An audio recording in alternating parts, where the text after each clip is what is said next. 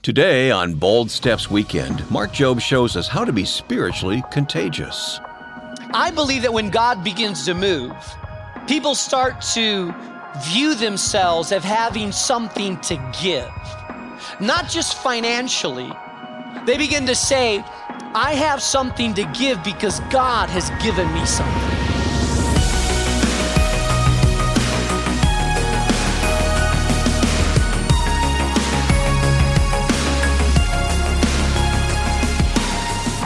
Welcome to Bold Steps Weekend with Mark Jobe, Senior Pastor of New Life Community Church in Chicago and President of Moody Bible Institute. And I'm Wayne Shepherd.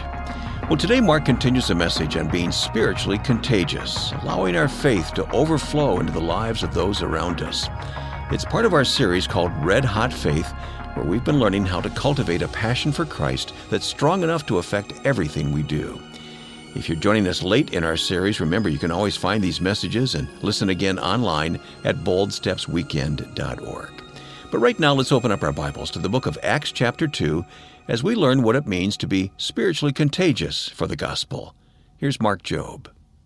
So they're learning what it means to be a follower of Jesus Christ. And 3,000 of them come to Jerusalem. Many of them have to leave their own hometown, so they leave their jobs to live in Jerusalem. People are opening up their homes so they can stay. They're staying at people's homes. But there is a, such a culture of generosity that some people out of the believers are saying, Hey, I'm opening my home. People can stay here. We need more mo- money to feed people. I have a house in another village. I'm going to sell it and give all the proceeds and donations to help feed the rest of the church here that doesn't have something to eat. There is this culture of generosity that we're in it together. I believe that when God begins to move, people start to view themselves as having something to give not just financially, but they take on a mentality of generosity, of their love, of their compassion, of their gifts. They begin to say, I have something to give because God has given me something. I have a testimony to give. I have compassion to give. I have a talent to give. There becomes this, instead of I'm coming to get, there becomes this mentality, I'm coming to give. The church sees itself as a place that has been enriched by the power of God, so they have a lot to give and minister to the people that are around them. That's a culture of generosity. When we first moved to this building about eight years ago, this building was way bigger than what we could afford. And we paid $2 million to buy this building. 84,000 square foot building. And then we had to start putting a bunch of money into fixing it up. But our, our vision when we came to this church was we wanted, we called it a building to bless. Not a building to meet in, but a building to bless. You know why we called it a building to bless? Because the idea from the beginning was we're not just going to come and meet in a building, we're going to let the blessing of God and the presence of God overflow into our neighborhood. And us being into our neighborhood is going to create a blessing to all those neighbors around them, to all that community around them, because we're in it to give, not just to get. If you know that God has filled you, then you know you have something to give. When the people of God feel full of the presence of God, then they become a giving people, a generous, an outreach people. That's why, oh, are there needs in Chicago? Yeah, there's needs in Chicago, but that's why we have 23 people in Querétaro, Mexico right now. Yeah, are there needs in this neighborhood? Oh, yeah, there's needs in this neighborhood. But you know, out of this church, we've launched Oak Lawn, we've launched to Humboldt Park, to Tri Taylor, we've launched in 19 other locations around the city of Chicago. Why? Because we believe we have something to give.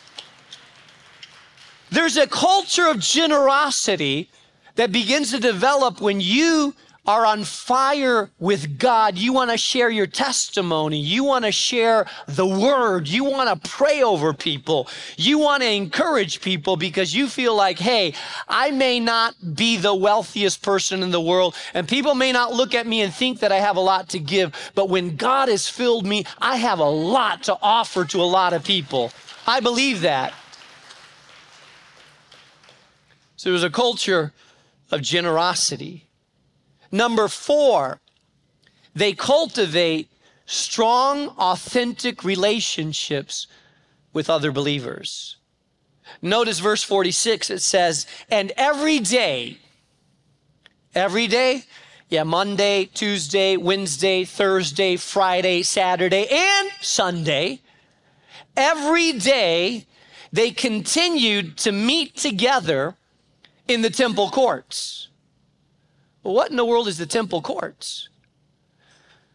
Well, if you've ever seen a picture or a reconstruction of the old temple, you'll realize that there, the, the, the, and I've seen it in Jerusalem, the, the temple had the inner courts where people went and they gathered and it was part of the temple, and then there was the Holy of Holies. But around the perimeter of the temple were some courts where people could gather and meet and discuss scripture.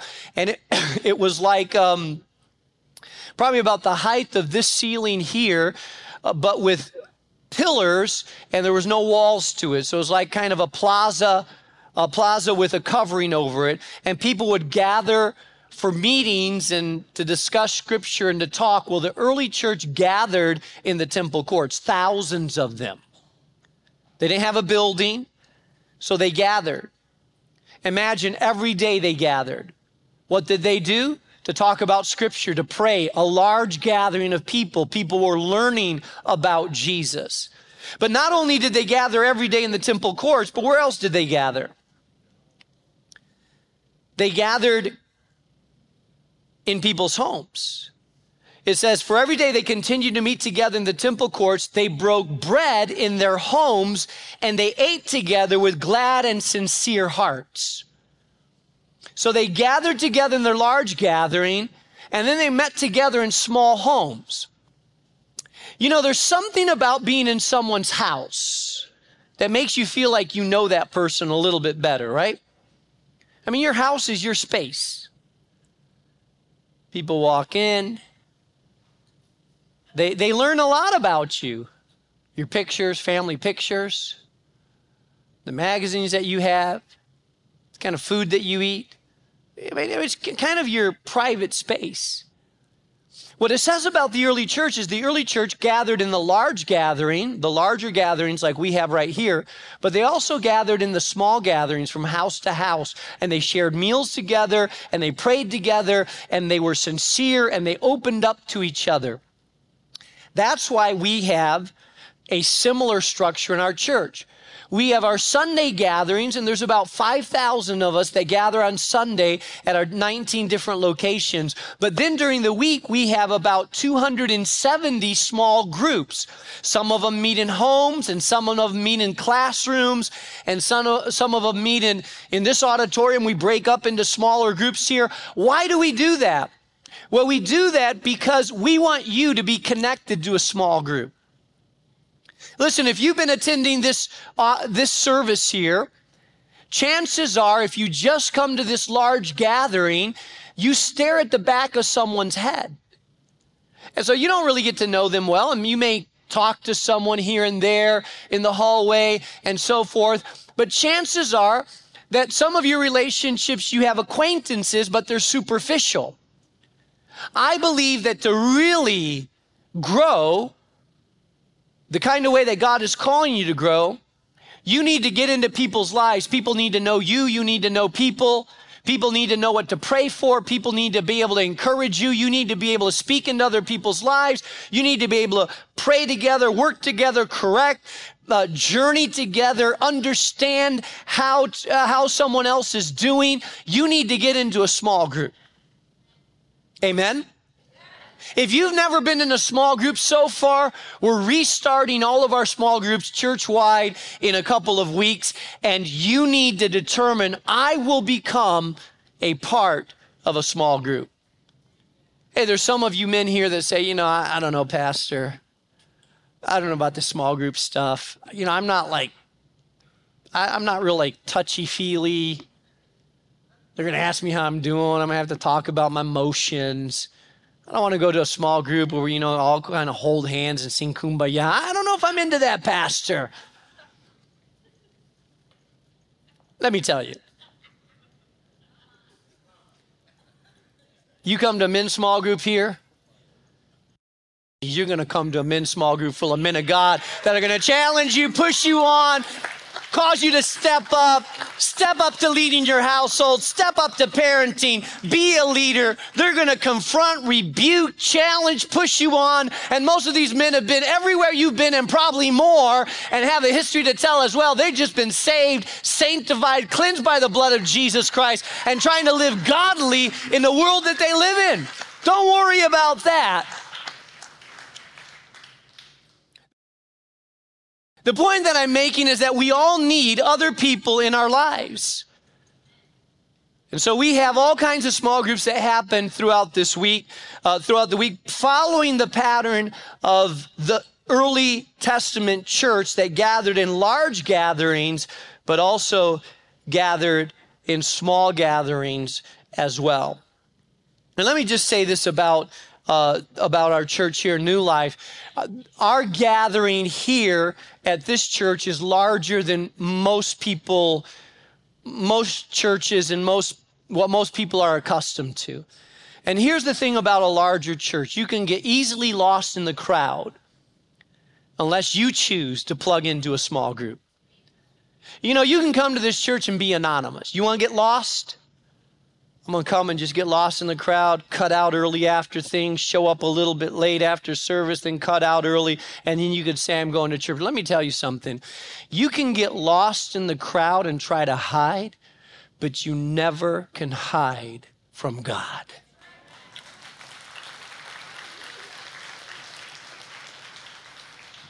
And if you get serious about growing, you won't want to hide.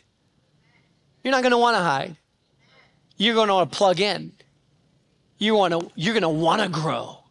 You're going to want people to know your name.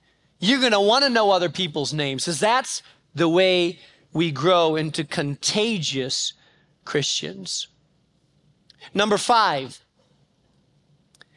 not only did they have habits that kept their heart on fire they embraced an atmosphere of faith and expectation they promote a culture of overflowing generosity. They cultivate strong, authentic relationship with other believers. But number five, they build a good rapport with the people from the outside that are seeking God. Verse 47 says they were praising God and enjoying the favor of all the people, and the Lord added to their number daily those who were being saved daily. Every day, there were people coming to Christ. Why? Because there was a church on fire. You know, when we first started, uh, we probably didn't see that, but over the last three to four years, we've averaged at least one person a day coming to Christ. Because we've baptized over 300 people every year. Last year we baptized 585 people. And so, you know, you do the math, you break it down, and, you know, as a church, we're averaging almost every day someone coming to Christ. That's awesome, isn't it? People are coming to Christ.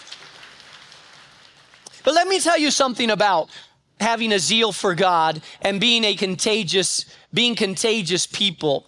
What I see from this is that they were praising God and enjoying favor with the people from the outside. You know why they were enjoying favor and God was adding to their number? Because the church cared about those around them. Let me tell you something about our vision at this church.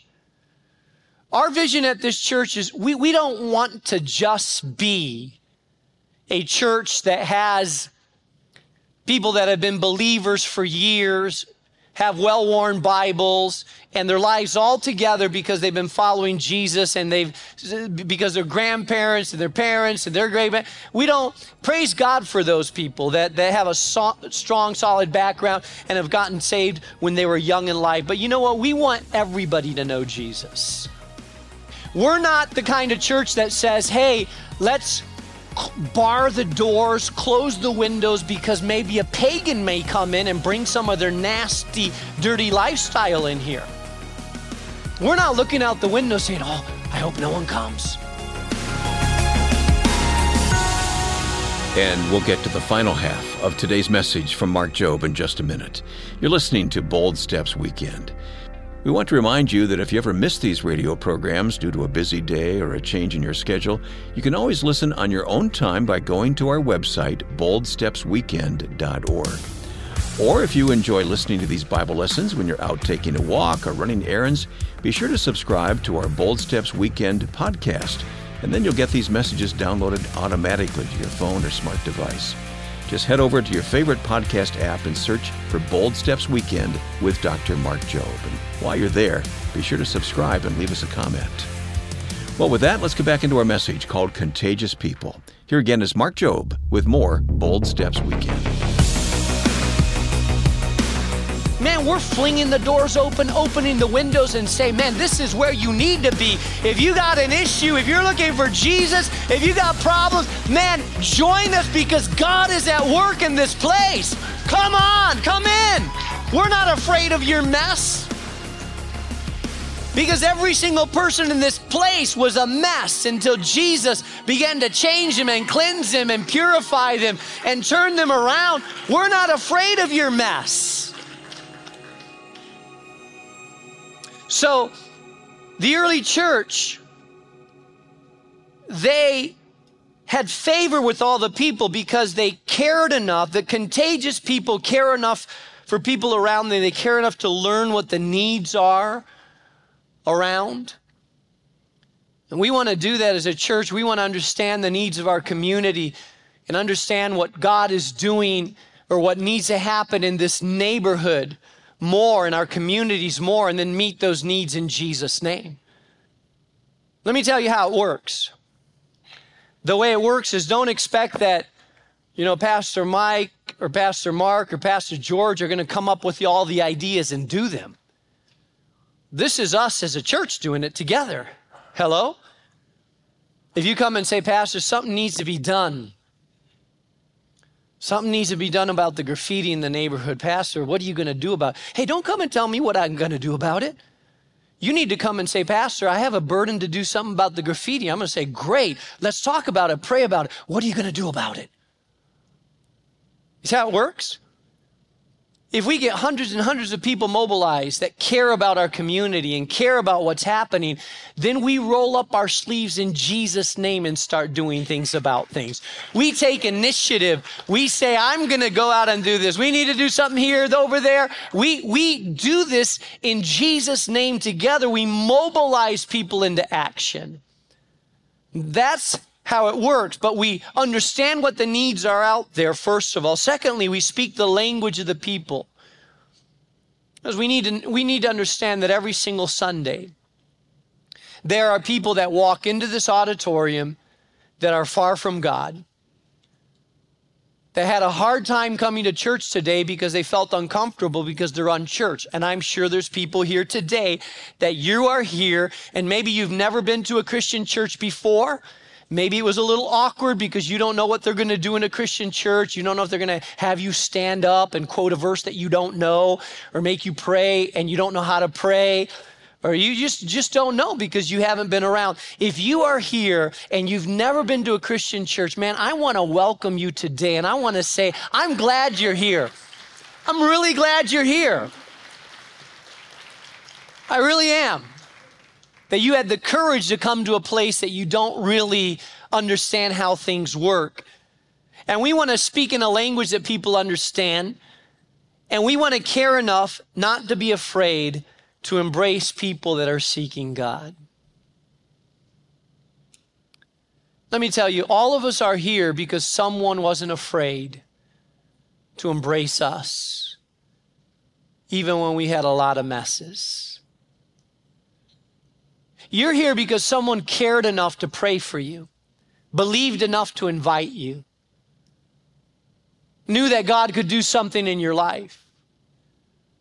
And you need to pass that on. You say, Well, Pastor, I'm still not there. Well, you know what? If you wait till you're there, you'll be in the grave before you reach out to anybody else because we are never quite there. So we reach out to people from where we're at. My prayer is that we will be so personally on fire for God that it splashes over to uh, the way we live our life and when we go to work and our marriage and our parenting and our relationships, that we're on fire for God. Well, I want to make sure that when you come on Sunday morning, it's not just about you. I want to make sure that you're looking for people. I'm saying if I can reach out to them, I want to welcome, encourage, pray, minister, bless people. Because I know there's a lot of people that need Jesus, just like I need Jesus. So, however you got here, why ever you're here, I'm glad you're here because anytime you're exposed to the powerful presence of God, He's got the power to be able to change your life from the inside out.